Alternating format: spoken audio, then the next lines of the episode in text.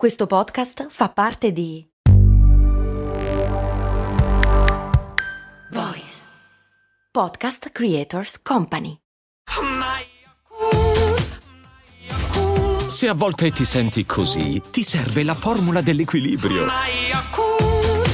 Yakult Balance, 20 miliardi di probiotici LCS più la vitamina D per ossa e muscoli. Cose Molto Umane esiste grazie ai patron che su patreon.com slash cose molto umane ogni giorno la supportano. Supportala anche tu, se ti piace. Cose molto, cose molto, cose molto umane.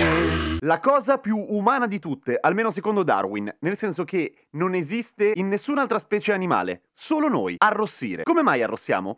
Allora, arrossire dipende dal sistema nervoso simpatico, che è lo stesso che lancia il segnale ogni volta che siamo in pericolo. Ed è una risposta esattamente a questo tipo di situazioni, nel senso che ci assomiglia moltissimo. Accadono un sacco di cose quando arrossiamo, che sono in comune con le se- situazioni in cui dobbiamo o scappare oppure combattere, il famoso riflesso del fight or flight, di cui abbiamo parlato tante volte. Per esempio, si dilatano le pupille, aumenta il battito cardiaco, subiamo genericamente una vasodilatazione, per cui un aumento del flusso sanguigno e sale il livello di adrenalina nel nostro corpo. Ma c'è una particolarità. C'è una sostanza che si chiama adenilatoCiclasi, che è un enzima, che è quello che si occupa di vasodilatare i vasi sanguigni della faccia.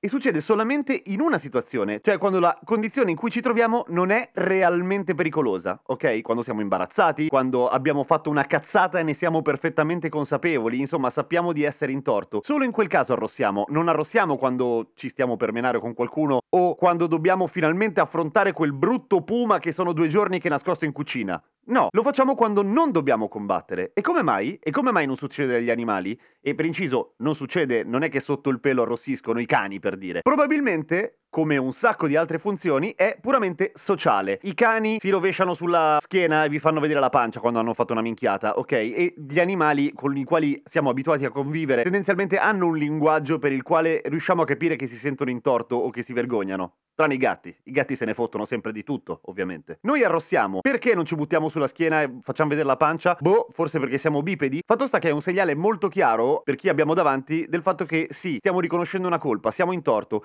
Per cui, per favore, non mettermi le mani in faccia, ok? Ovviamente ci sono persone che arrossiscono più delle altre, questo l'avrete notato, e questo dipende da un sacco di fattori. Intanto molto dipende, sembra stupido ma non lo è, proprio dal tipo di pelle. Ci sono persone con una pigmentazione più scura che ovviamente si notano meno le variazioni di flusso sanguigno in generale. Sono le stesse persone che, quando avevamo parlato delle occhiaie, ad esempio, subiscono meno l'effetto delle borse annerite sotto gli occhi quando hanno fatto tardi la sera prima. Ma è anche caratteriale, naturalmente. Sai, la faccia come il culo di solito non arrossisci, perché beh, sì, magari ti senti in colpa, ma te ne esci con una buona parlantina. Ed è per quello che in genere le persone timide sono quelle che arrossiscono. E la cosa brutta è che si autoalimenta, naturalmente, perché l'arrossire e il mandare un segnale di imbarazzo è di per sé imbarazzante, per cui è una sorta di ciclo di arrossimento che rischierebbe di non finire mai più e ci sono persone che muoiono per eccesso. No, non è vero, non succede, però è un imbarazzo autoalimentante. Per cui adesso lo sapete e se siete di quelle persone che arrossiscono potete uscirvene con "Ah, non ci fare caso, è solo un eccesso di adenilato ciclasi". A domani con cose molto umane. Seguitemi su Radio Kesten su Instagram oppure iscrivetevi a patreon.com slash cose molto umane e fatemi anche delle domande che io vi rispondo.